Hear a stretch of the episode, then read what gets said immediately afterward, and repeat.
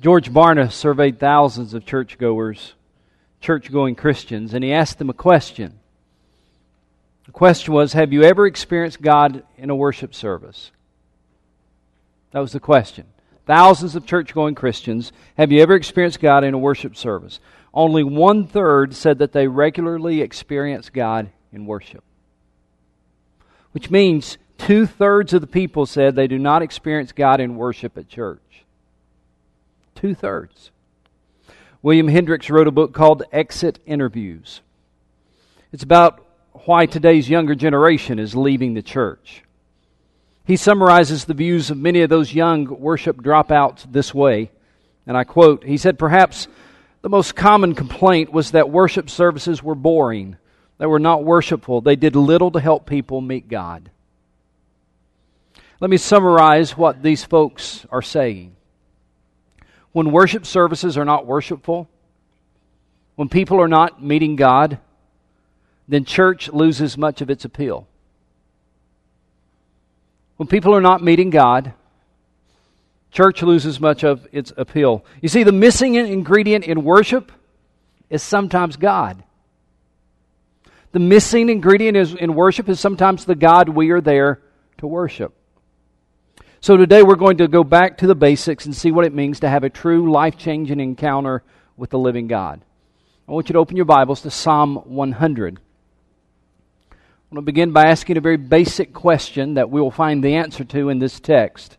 But the very basic question I want to ask today is this What is worship?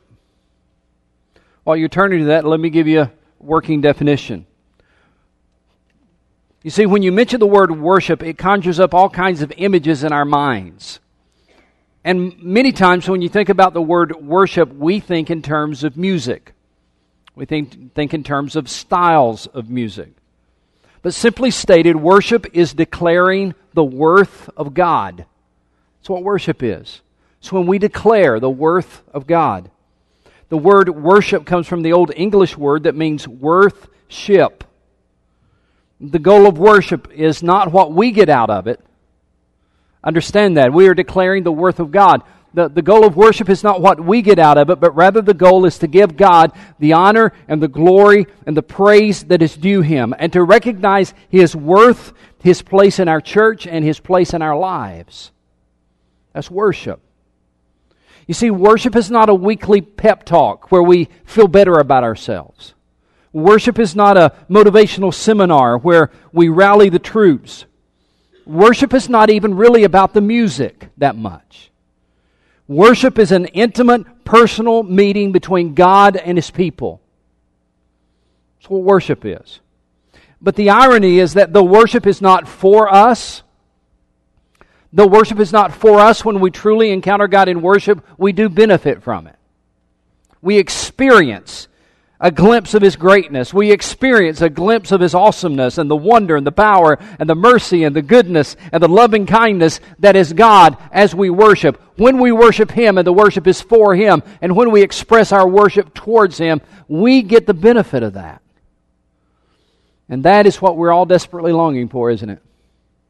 That's the kind of encounter we all desperately need. That's the missing ingredient too often in our lives and in our church. The writer of Psalm 100 invites us to join him in declaring the worth of God. And in declaring the worth of God, we encounter his presence through our worship. I want to ask you to stand today and honor God's word as we read Psalm 100. Follow along as I read the entire psalm. It's just five verses. Follow along as I read. Shout for joy to the Lord, all the earth. Worship the Lord with gladness. Come before him with joyful songs. Know that the Lord is God. It is He who made us, and we are His. We are His people, the sheep of His pasture. Enter His gates with thanksgiving and His courts with praise, give thanks to Him and praise His name. For the Lord is good, and His love endures forever. His faithfulness continues through all generations. And all God's people said, Amen. Would you be seated? Today, I want to give you two vital lessons on worship. Vital lessons that come right out of this text Now, I would ask you to write these down somewhere because I hope that you're going to wrestle with this a little bit. I hope that you're going to remember this for a while. Two vital lessons that help us understand, comprehend, and perhaps implement more into our lives the concept of worship. Here's the first one worship is to the Lord and for the Lord. Worship is to the Lord and for the Lord. I want you to look again at the text, verses 1 and 2 and verse 4, if you're taking notes. Shout for joy to the Lord. You might want to underline that. To the Lord, all the earth. Worship the Lord with gladness. Come before Him with joyful songs. Verse 4. Enter His gates with thanksgiving and His courts with praise. Give thanks to Him and praise His name. It is so evident as the psalmist was writing that he had the proper perspective of worship, that worship is to the Lord and worship is for the Lord. Now, the reason I bring that up is because sometimes I hear people say something like this. Well, you know what? I, I just didn't get much out of worship today.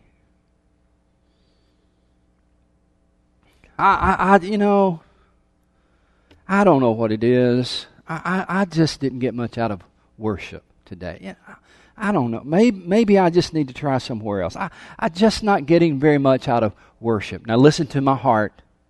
That is evidence of the consumer mentality we have in the American church today. That we somehow think worship is for us.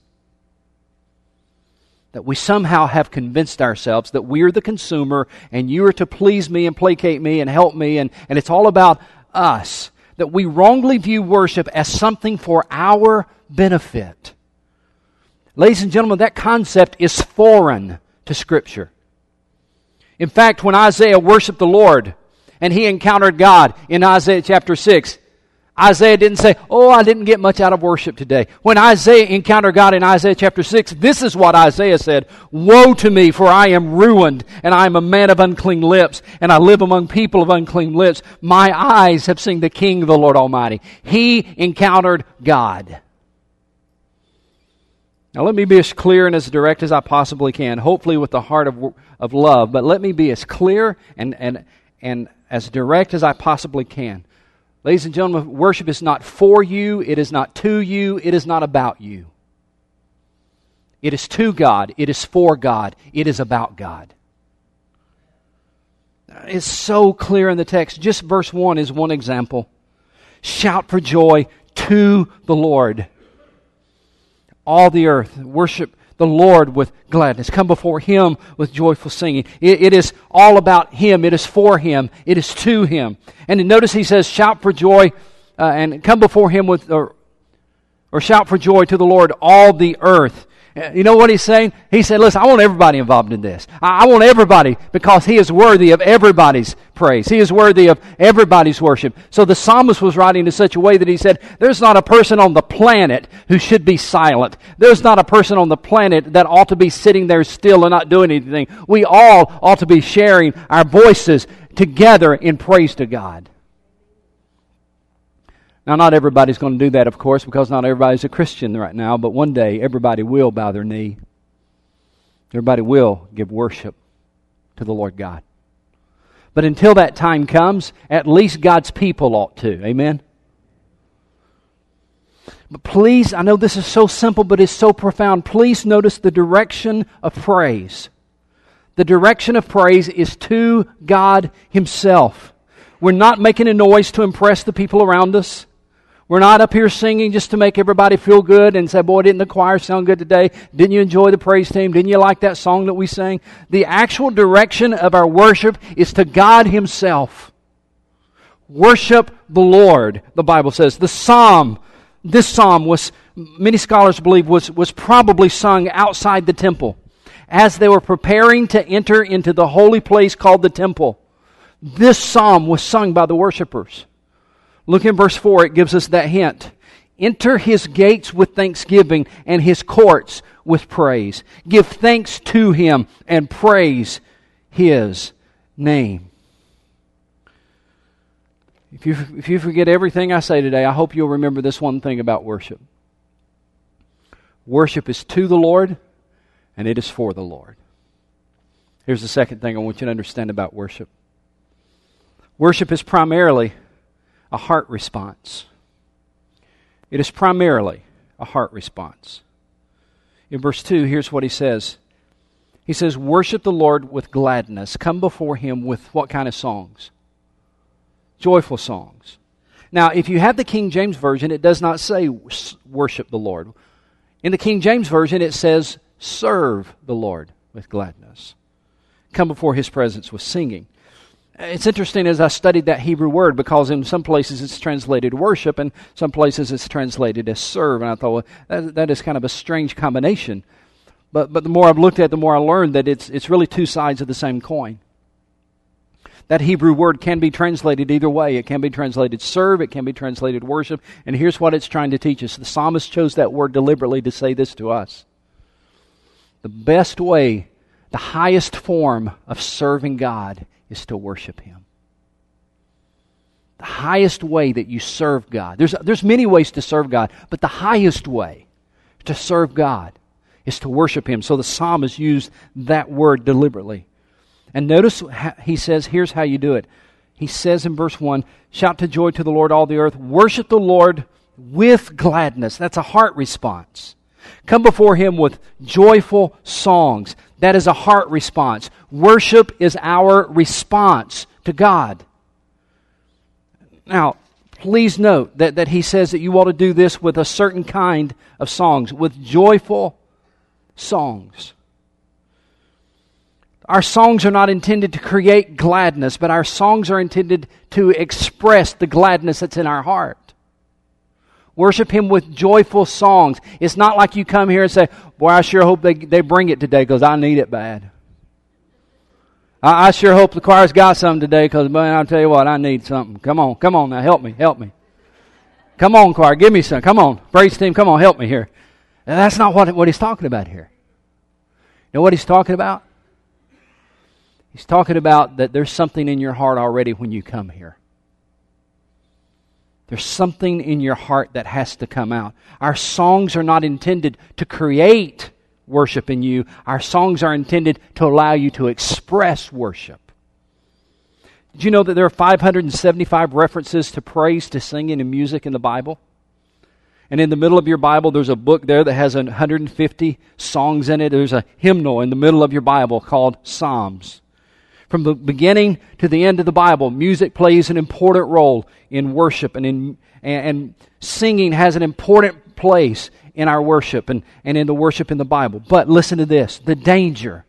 Are you listening? The danger for many Christians is that instead of worshiping God, we worship our music. Instead of worshiping God, we worship our music. And, you know, we, we wanted our style and our way and our songs, and, and, and, it, and it's just, this is the way we like the music. We worship our music. Now, music is a vehicle. It stirs the emotions and it, it expresses our heart. But listen to me music by itself is not worship. I can prove that to you. You can sing all day long. I don't care what kind of songs you sing. I, I don't care if it's hymns or if it's praise team. I, I, it really doesn't matter. You can sing all day long and never encounter God. You can sing all day long and never have an encounter, a worshipful encounter with God. Music does not guarantee worship. John MacArthur said it better than I could. He said, Music cannot assist or express a. I'm sorry, let me try again. Music can assist or express a worshiping heart, but it cannot make a non worshiping heart into a worshiping one. It's a good word. The crucial factor in worship in the church is not the style of music. The crucial factor is the state of our hearts.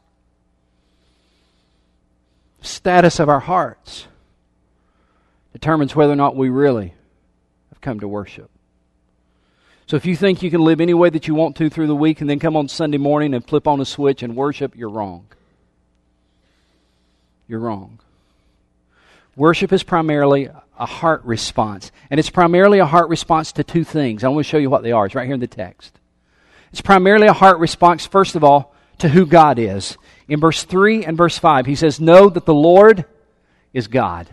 I want you to know this by experience. Know that the Lord is God. Look in verse 5. For the Lord, here's what else the Lord is. The Lord is what, church?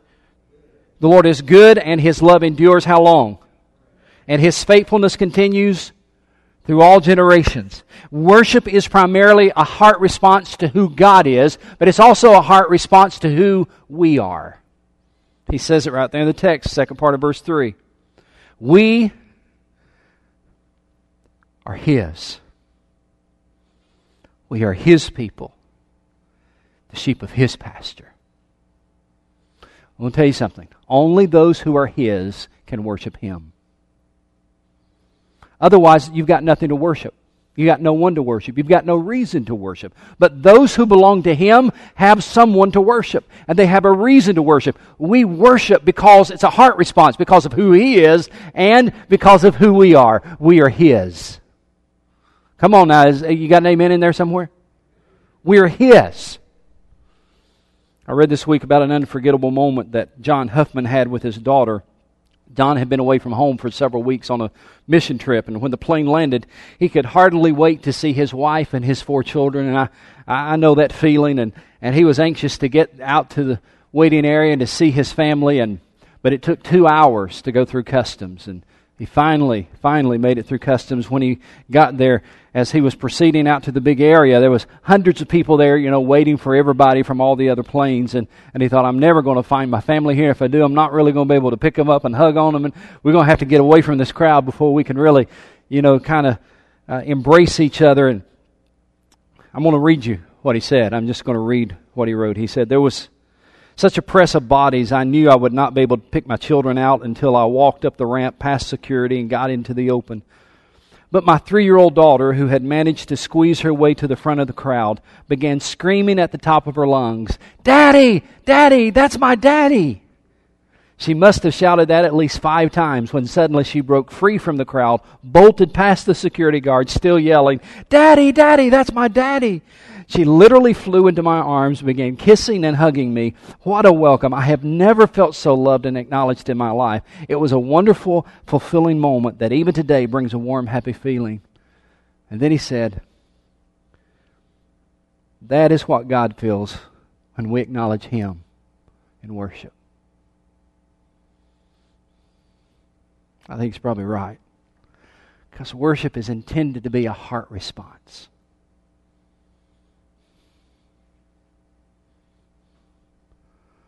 Worship is intended to be a heart response. Not just something we do on Sunday morning because it's Sunday morning, but a heart response.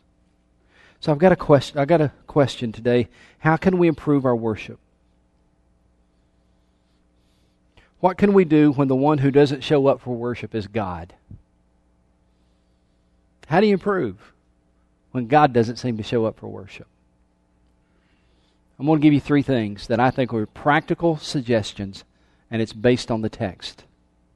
Three things that I believe if you'll try to put these into practice, and uh, it will improve the way you worship. Number one, engage your heart and not just your head.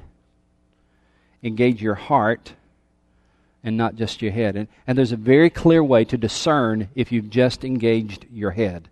One of the sure signs that you just that it's just your head engaged in worship is when you come here and you're content just to be in the service. You're content to sit there, to look straight ahead, content to leave when the service is over, content to endure, content with the mundane, content with a nice service, content if the choir sang okay, content if the, if the pastor did okay, and then exit the same way that you came in. You're unmoved, you're unchanged, unaltered, and happy to return next week and do it all over again. Your head, perhaps, is engaged you're reading the words on the screen. You're singing the words on your screen. Your, your head is engaged, but probably not your heart. Worship does not begin up here, worship begins down here. Engage your heart, not just your head. And if we had the time, we could look at how the psalmist over and over talked about those heart things, and I've already alluded to that. So let me go into the second practical suggestion. Focus more on God and less on you. If you want to make your worship more worshipful, you want to make it real, if you want to have an encounter with the living God, focus more on God and less on you. James MacDonald, I've been reading a book called Vertical or Vertical Church. James MacDonald said, Worship is the magnification of God and the minimization of self. More of God, less of me. I'm, I'm going to focus today. When, when you come to worship, try to do this. When you come to worship, say, you know, today I, I know I've got all these problems and I've got all these unpaid bills and I got all the, the marriage issues or family issues or whatever it is. Uh, but, but, right now, it's more of God and less of me. I'm going to focus more on God and less on me. I know my heart is breaking. I know I'm, I'm burdened. I know I've got this, whatever it is. I've got this grief. I've got this guilt, whatever it is. But when I come to this place on the Sunday morning, I'm going to focus more on God, less on me. More on God, less on me. More on God, less on me. And if you'll deliberately, intentionally try to focus more on God, less on you, I believe you have a greater chance to really worship. Number three, express your thanksgiving and your praise when you come to worship. When you come to worship, I'm not talking about you, you're, standing and you're just singing whatever's on the screen, but I'm talking about expressing your thanksgiving and your praise. And, and I will take the time just to read this in, in the text. Verse 4 Enter his gates with thanksgiving, his courts with praise. Give thanks to him and praise his name. Now, let, let me help you understand what it means when you express praise and when you express thanksgiving. Let me show you the difference. You praise God for who he is. Praise God for who he is. You thank God for what he's done. That's the difference. Praise God for who He is. He's Lord, He's God, He's Creator, He's Shepherd, He's all of those things that the psalmist wrote about. You praise God for who He is. You thank God for what He's done. All of us can do this when we come here on Sunday morning or on Sunday night or whenever you come together for corporate worship. You can praise God for who He is, regardless of the kind of week that you've had, regardless of the struggles you may be having. You can come here, more of God, less of me, focus on Him, not on you. Praise God for who He is. He is Savior. He is Redeemer. He is Provider. He is every, He is your rock. Praise God for who He is. And then thank God for what He's done and what He's doing. Thank God for what He's done for you that week. Thank God for what He's done for you today. Thank God and praise God. And when you gather here in His name and you do those things, then perhaps we can join David or the psalmist when he says, Shout for joy to the Lord, all the earth. Worship the Lord with gladness. Come before him with joyful songs. Know that the Lord is God. It is he who has made us, and we are his. We are his people, the sheep of his pasture. Enter his gates with thanksgiving and his courts with praise. Give thanks to him and praise his name. You praise him for who he is. For the Lord is good, and his love endures forever. His faithfulness continues through all generations. And all God's people said, Amen. Let me pray with you. Father, I pray that you'll help us all to focus more on, on real worship, on having an encounter with you rather than coming to church on Sunday. Help us to sing to you and not just about you to sing words of praise and words of thanksgiving to you. Help us to express it from our heart and not just from our head. And I pray even in this time of, of invitation, it'll be more than the closing song. But may it be an opportunity, Lord, for us, whether we come to this altar or whether we meet you at the pew, but may it be a time where we meet with you. Perhaps we meet with you here at the altar and just lay our burdens down, or meet you here at the altar and trust you as our Savior, or meet you here at the altar and ask for your help in something we're facing. But may each of us live this way that there is more of God and less of us. Help us to worship you in spirit and in truth. And I pray that in Jesus' name. Amen.